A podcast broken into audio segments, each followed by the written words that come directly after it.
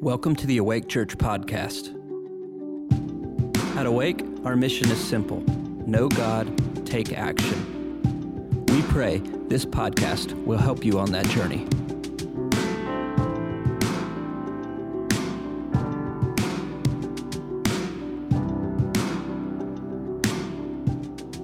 Part of what I want to share today is just a little bit of a um, insight, help, hopefully, in that we would recognize. I don't like to talk about the devil much, but we are still supposed to recognize the ways that he works so that we don't succumb to those ways, so that they don't affect us, so that we don't invite those ways, and we certainly don't partner with those ways. So I want to talk a little bit about that today. Uh, is a, a, bit of a heads up and um, an awareness, I would say. All right. It's interesting that though Jesus defeated the enemy, we just been singing about it. I love singing about that. And the Lord made it says an open display of him when Jesus defeated him. But we have to apply to our lives the victory that Jesus did, right? The, the victory that he made, the victory that he has. We then, by faith, apply it to our lives, applying the blood of Jesus to our lives, asking for forgiveness. We're not just automatically forgiven, we need to ask for it, right? So we apply those things. And it's interesting, though the Lord has done the way that He has done things requires us to have faith, requires us to have action. Um, and He hasn't just, though He was victorious over the enemy, the enemy still is rampant. He still is moving around. He's still kicking. He's still doing what he does. But God has given us victory over him. So he doesn't have victory over us, we have victory over him. But that again takes, we have a part to play in that. It's not just an automatic thing. We have to, when he comes at us or where there's darkness, we are there. In fact, we've been called, placed on the earth in the image of God, filled with the Spirit of God, to be the light of the world and to displace the enemy. Where there's darkness, to go there and be light, to change things, not just let things be as they are, where the dark gets darker and darker, but we've been called, it says in Daniel, to shine, to shine brightly, especially in the last days, it says that. Uh, I used to work for the government. Some of you know that. I used to work for the CIA, actually. Did that for five and a half years. And um, this is no secret, but how intelligence agencies work around the world, not just the CIA, but every intelligence agency that every nation, every nation has them, is they are trying to find a person on the inside of another government or another place that they can use to get information or use them to sabotage something. Right? That's just how it works. And some of those are honestly used for good in some cases. I mean, there's inside information that needs to be known of the plans of the enemy, right? But this is how intelligence agencies work. They're always looking for an inside person that they can buy off or have a relationship with in some way to use them, and they can stay right where they are, hidden, and become like a double agent, right? Just to be a, or an agent for them. So that is how this works. And you know what? I've realized the enemy works very similarly. Because Satan is only one being, one spiritual being that can be in one place at one time, but says in John that all the world is in his power. So, how does he do that? Well, he has demons, but he has another enemy, an enemy of ours. He is an associate that's an enemy of ours that he uses everywhere an inside, undercover associate to do the things that he inspires.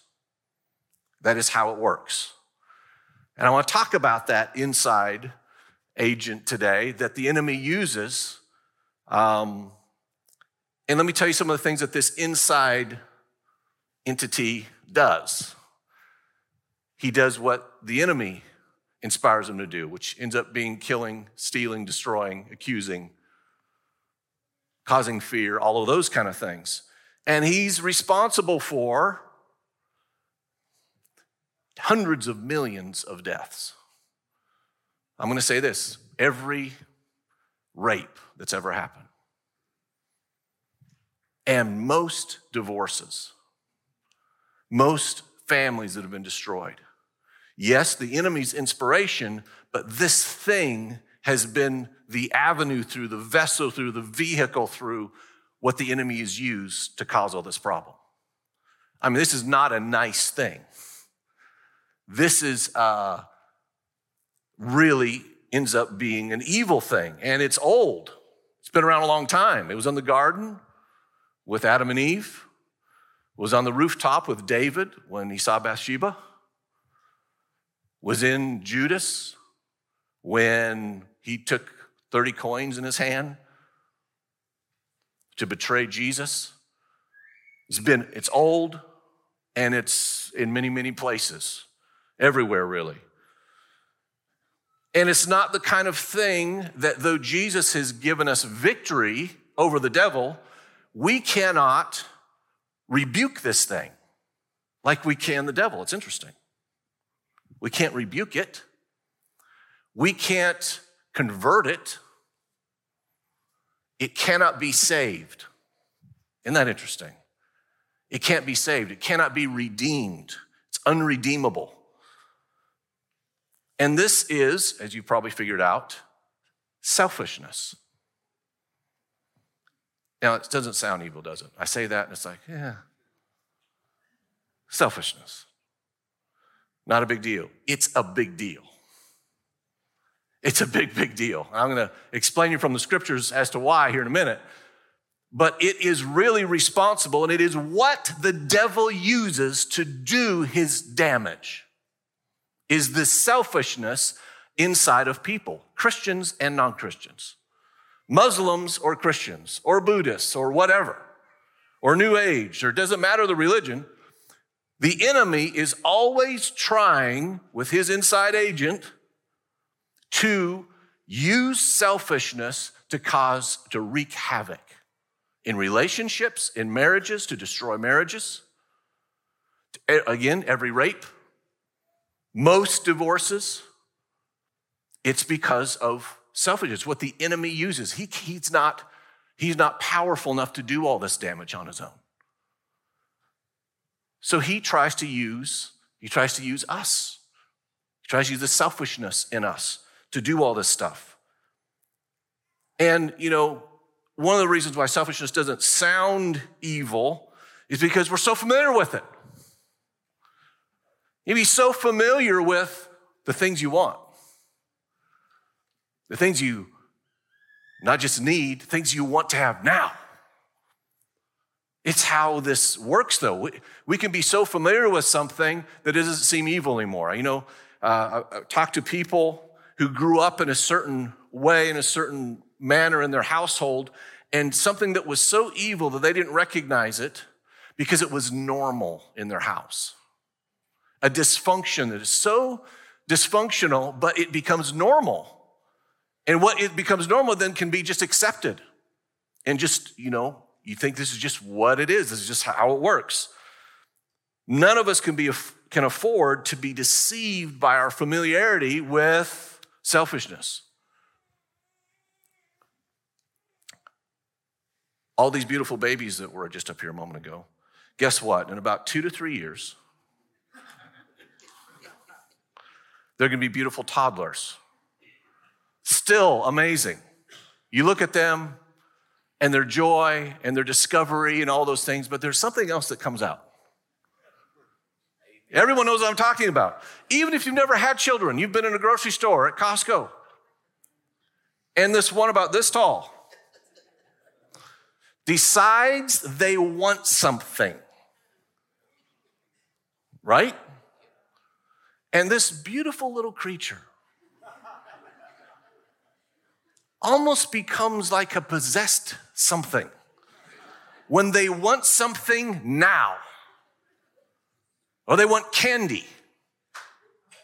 And they want, and it, the, the motto of selfishness comes out. It gets, it gets exposed. Mine. That's what the toddler says.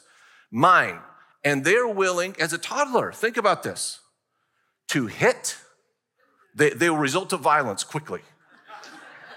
They will hit, they will spit. One of my sons, out of selfishness, he saw his little brother nursing, and he had been the only one who had ever nursed. Those were, those were his.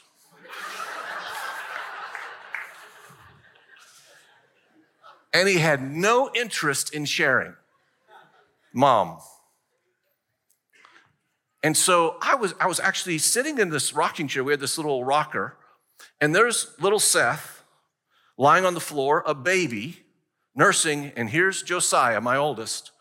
And he did not like his little brother. He did not like him. And I saw, I was I happened to be watching. He did, he was not very good at this. Sneaky stuff. He just went over to him, went to his arm, and bit him as hard as he could. Just, oh, just bit him like, I want this kid out of this house because those are mine. I saw evil erupt in, inside this little cute kid. That's selfishness. Now, I didn't teach him how to do that. He didn't watch that on TV. It was inside of him and inside of you and inside of me from the day we're born all the way through. Guess what? We all get born with a selfish nature. And it starts coming out when you're a toddler. And if that thing isn't checked, if it's not dealt with, guess what? It gets really ugly because it just grows. It doesn't go away. You don't grow out of it. It gets, it can get bigger and bigger and bigger. That's one reason why God has given parents to help check selfishness inside of a person. Help them understand no, that's not, no, you can't take everything from everybody. There are some people as adults, they never got taught that. They just keep taking. And you know what? What a toddler doesn't want to do most of the time, and again, every person's a little different, but this thing tends to work in various ways inside of all of them. And what they don't want to do ever, or rarely, is share. Right? It's not about giving. Selfish nature is not about giving. It's about taking, it's about mine. And doing whatever it takes to keep that thing. That's just how it works. And that thing will just grow inside of a person.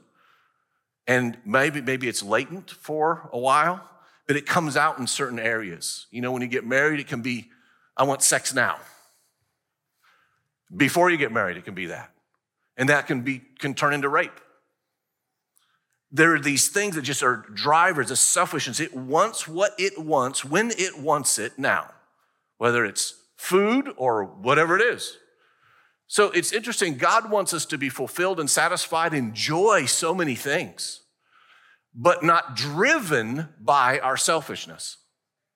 Not driven by it. In other words, self control is one of the fruits of the Spirit, right? So selfishness is to, supposed to have self control. We're supposed to have self control over it. It's a controlled thing, and we can't redeem that selfishness. I can't save it. In fact, Jesus, well, before we get to there, James, the brother of Jesus, had an interesting insight into this. And again, if you don't believe what I'm saying is true about how evil this can be, let's read this. This is James chapter 4, verse 1. What is the source of quarrels?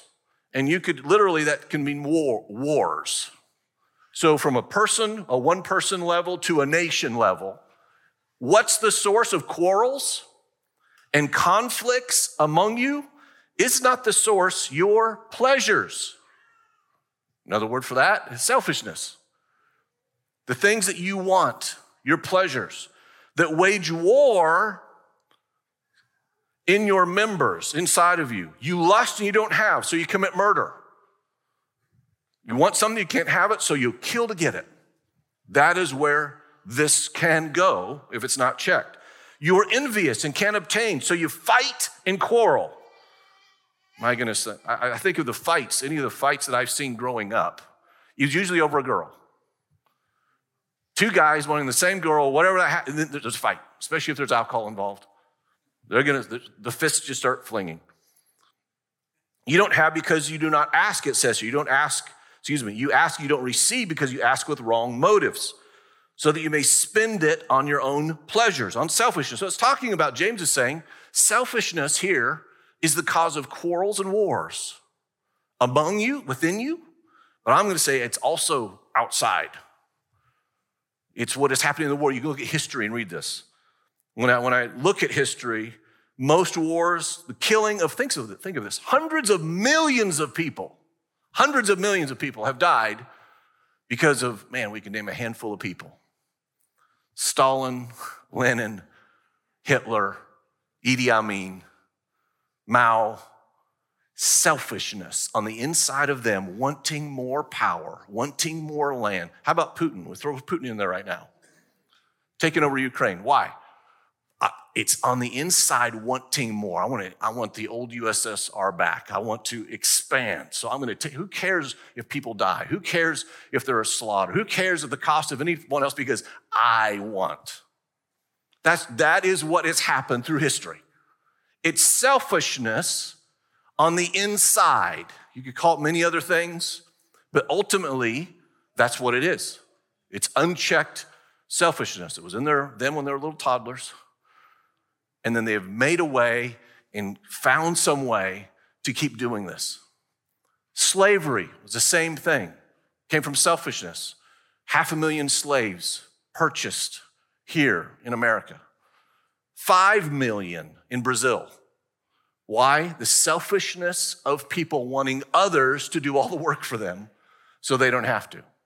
So that my riches grow, so that my wealth grows. I need them to do it. So free labor, so it, it's selfishness, it's all at the core. It is what the enemy uses to enslave, it's what the enemy uses to kill, it's what the enemy uses to steal, kill, destroy, is selfishness inside of a person. James says this as well. James has a lot to say about these things. He said, James 3:16, "For where jealousy and selfish ambition exist, jealousy, I mean, I don't want to lose what I have at all, and selfish ambition, I want, I want, I want, whatever that is, where those exist, there is disorder and every evil thing. Every kind of evil is in there. It's not just a nicety. It's just not, oh, it's kind of nice thing to take over the, another nation. It's an evil thing with selfish ambition. I can remember exactly where I was, and the Lord was dealing with me about this very thing. I was sitting on an airplane in Uzbekistan and reading this scripture, and it's just the conviction of the Lord about selfish ambition inside of me that He wanted me to crucify, He wanted me to bring to Him, to get rid of. I need to get rid of it because it's a killer. It's, it's one of the reasons why uh, pastors or leaders have abused spiritually people in churches through control, it's through selfishness. Nearly every relationship that gets split apart, it's through selfishness. Nearly every marriage that gets split apart is through selfishness because I want something, I'm not getting it, so let me try another partner. Now, there are a lot of other things that can play into that, but many times you boil it all down and there's selfishness at the core. There's selfishness at the root. I remember reading about Count Nicholas Ludwig von Zinzendorf, the, the, the Moravian bishop in Germany. These 300 refugees had traveled to his country. He gave them safe refuge on his land, and they're living there, refugees, running for their lives, having been persecuted for hundreds of years. And they're there in a safe place. But it didn't take long before something started normal bickering problems within the congregation, within these, this community of 300 people, they start fighting over doctrine. They start bickering about this and that and the other and mine. And Zinzendorf gets involved. He creates this agreement for the brethren. And it's basically taking biblical concepts of love and employing them. And then they had a prayer meeting a couple months later, and the Holy Spirit falls in this prayer meeting as they've chosen to love one another and agree that they're not going to fight and bicker, Holy Spirit falls and no one wants to leave. And it changed their entire community.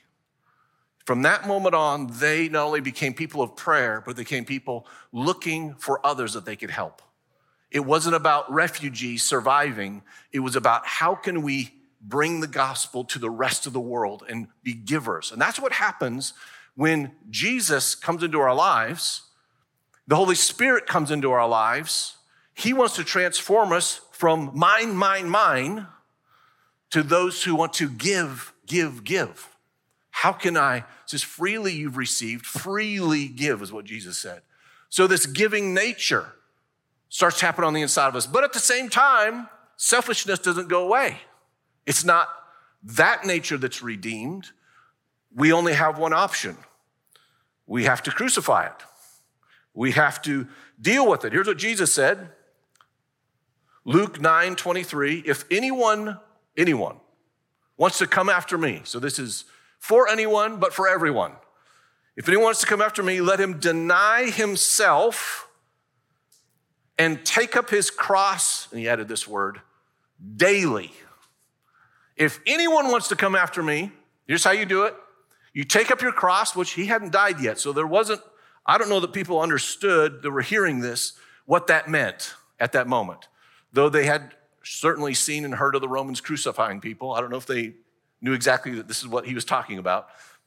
They would later. If anyone wants to follow me, you have to take up your cross daily. Pick this thing up every single day. Daily. Okay, there's Tuesday. Wednesday, it's every day, and follow me. Follow, it's what a picture. Carrying a cross and following him.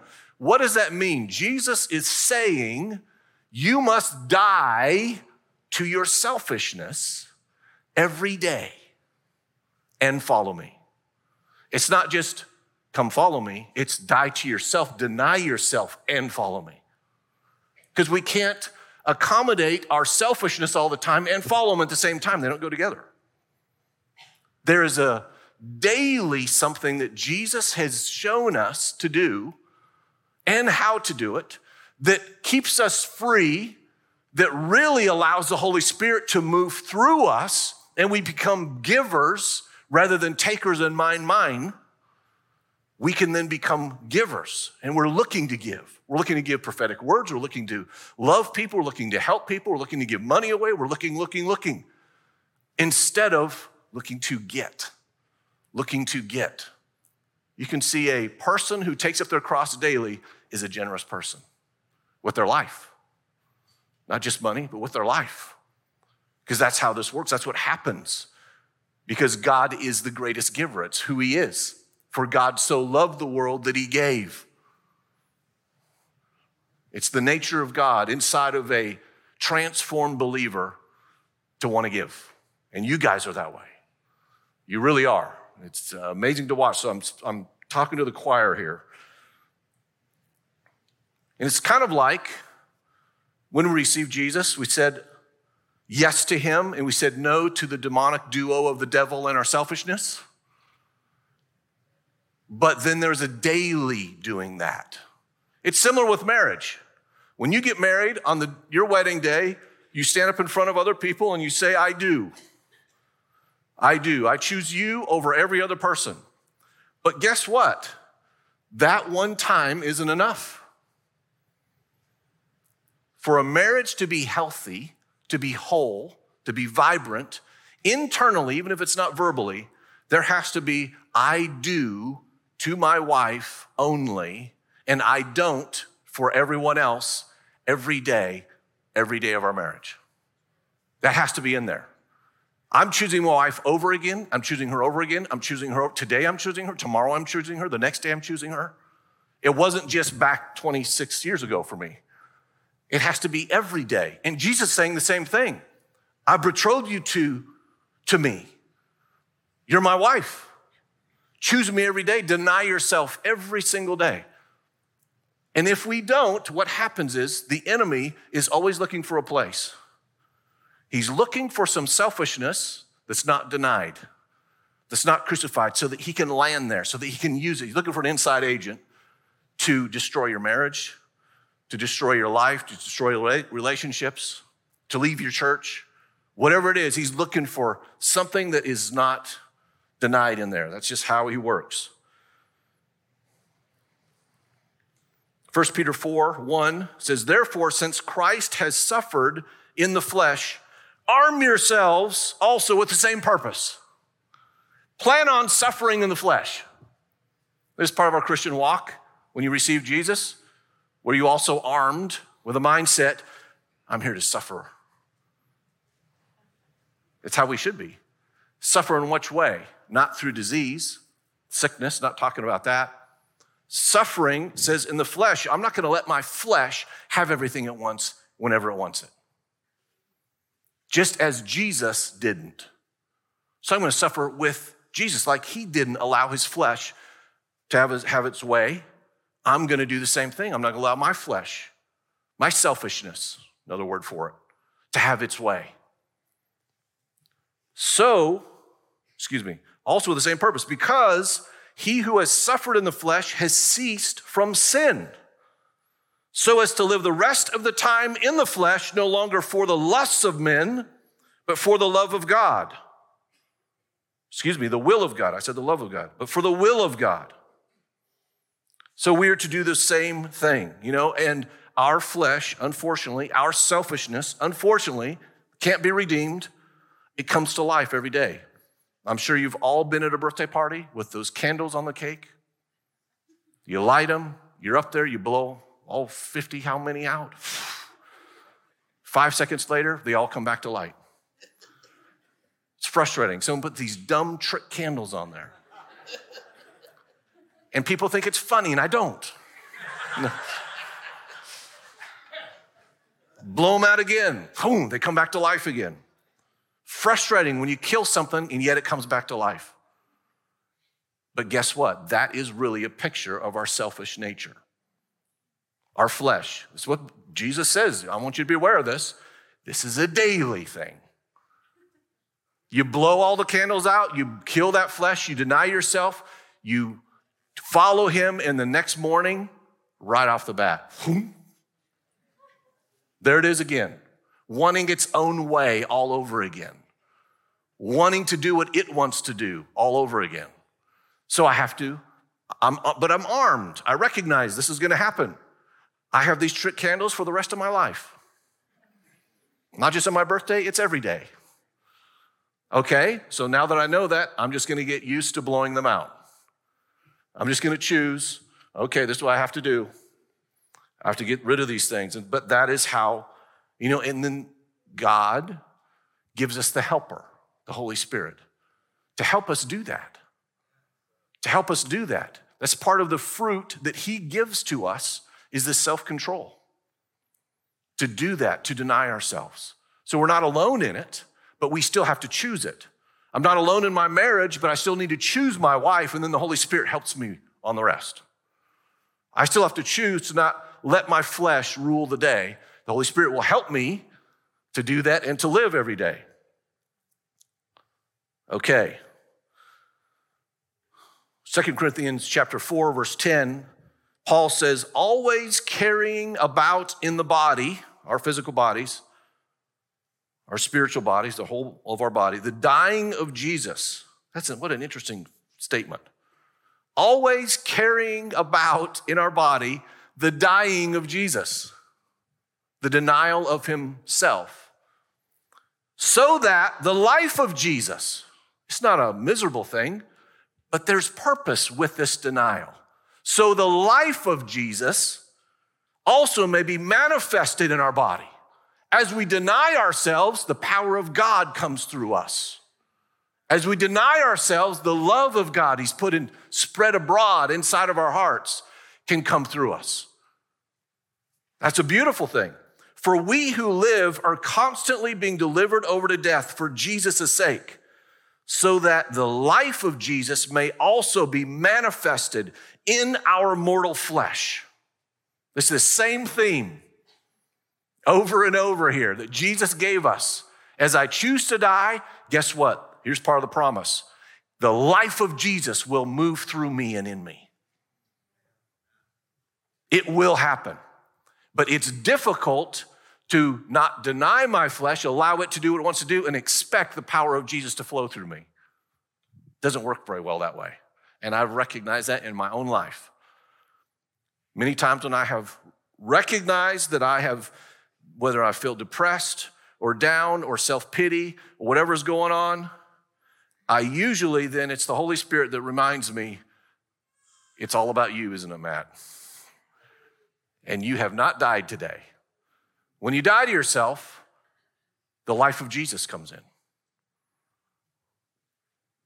I remember a, a, student when I was leading the school of ministry many years ago. He came to me one day and he had a list of things he was unhappy about, sad about, upset with God about, and just kind of depressed. And I'd never thought of this before, but this thought just came to me by the Spirit. And I said, oh, his name was Jonathan. I said, Jonathan, here's what I want you to do get out of my office and go to the mall we were about 10 minutes from a mall. And I said, I want you to share your testimony or the gospel with three different people in the next two hours. And he, he looked at me like, oh, that is not what I want to do. This is not helpful. I came to you for help. And you're telling me to leave and go do something and give something. So he left, and he, in his mind, he said, he told me later, I wasn't going to do any of that. I was upset. He said, I was driving home and thought, man, maybe that is somehow God helping me. And I just asked him, so maybe I'll do that. So we went to the mall, ran into a person, shared the gospel with them. I think he had a prophetic word, got a conversation, go, led someone to the Lord. He then did that again. Talked to three people, I forgot, it was two or three people that he led to the Lord in this afternoon. He came back to me. I mean, grinning from ear to ear. Absolutely a different person. It's like a transformed man standing in front of me. Why? Because his self was ruling the day. And when he denied that and decided to give, get his eyes off of himself, off of his problems and everything going wrong and and getting it on how can I help someone else or share the life that Jesus has given me, all of a sudden he is now energized in a different person. It's a picture of what we've just been talking about. I saw that happen in his life. It was really fun to see. Okay, Jesus, one more minute here. Both the Father, the Son, and the Spirit, and the enemy want to work inside of us. God, because He can be anywhere at any time by the Spirit, wants to live in us. The enemy wants to, he can't live in us because he's just one being at one place. He got inside of Judas for a little bit. But he wants to use selfishness on the side of us to get us to do his will. So we're doing one or the other will. So I can deny my selfishness. It gives the enemy no access to me. It's like Jesus said the enemy's coming, but he's got nothing in me. He's got no selfishness in me he can use to do his work. He just had the Father in him. I and the Father are one, he was saying. And you and I can be the same. When we deny ourselves, we're inviting Jesus, have your way in me. Have your way in me. Do your work in me. Holy Spirit, live through me in a, in a powerful way today, whatever that means. And I'm looking for ways to give, I'm looking for ways to share. Just like the, the Moravians that got completely rearranged and started looking to give and changing the world. That is what the Lord wants to do for each of us. And then, of course, because of the days we're living in, selfishness is heightened. Whether it's psychology or the world system, or even in some ways, education, governments, they are putting your personal happiness as the highest thing in the world. So, whatever makes you happy, do. That's like giving prime rib to selfishness, letting it just feast away, right? That is, and so it's empowering your selfishness to do whatever it wants. And so you get all kind of crazy, ridiculous things that have never been thought of before now becoming part of society related to sexuality and so many things. It's feeding selfishness. Our happiness doing what we want to do is not the ultimate, right? We are here to fulfill the Lord's purpose in our lives. And in Him is joy and happiness and peace and sound mind and purpose fulfilled, all those things. So, but speaking to this, Paul says to Timothy in chapter 2 Timothy 3 1, but realize this, this in the last days, which I believe we are absolutely in, difficult times will come. What's the difficulty related to? For men will be lovers of self. Lovers of self. They're to love themselves so much. They'll be lovers of money, boastful, arrogant, revilers, disobedient to parents, ungrateful, unholy, unloving, irreconcilable, malicious gossips, without self control, brutal, haters of good, treacherous, reckless, conceited. Again, lovers of pleasure rather than lovers of God. And some of them will hold to a form of godliness, which is crazy, although they've denied its power. Selfishness is not a harmless traitor. It opens the door for all kind of crud. We see it in our world right now. All the more you and I get to die daily.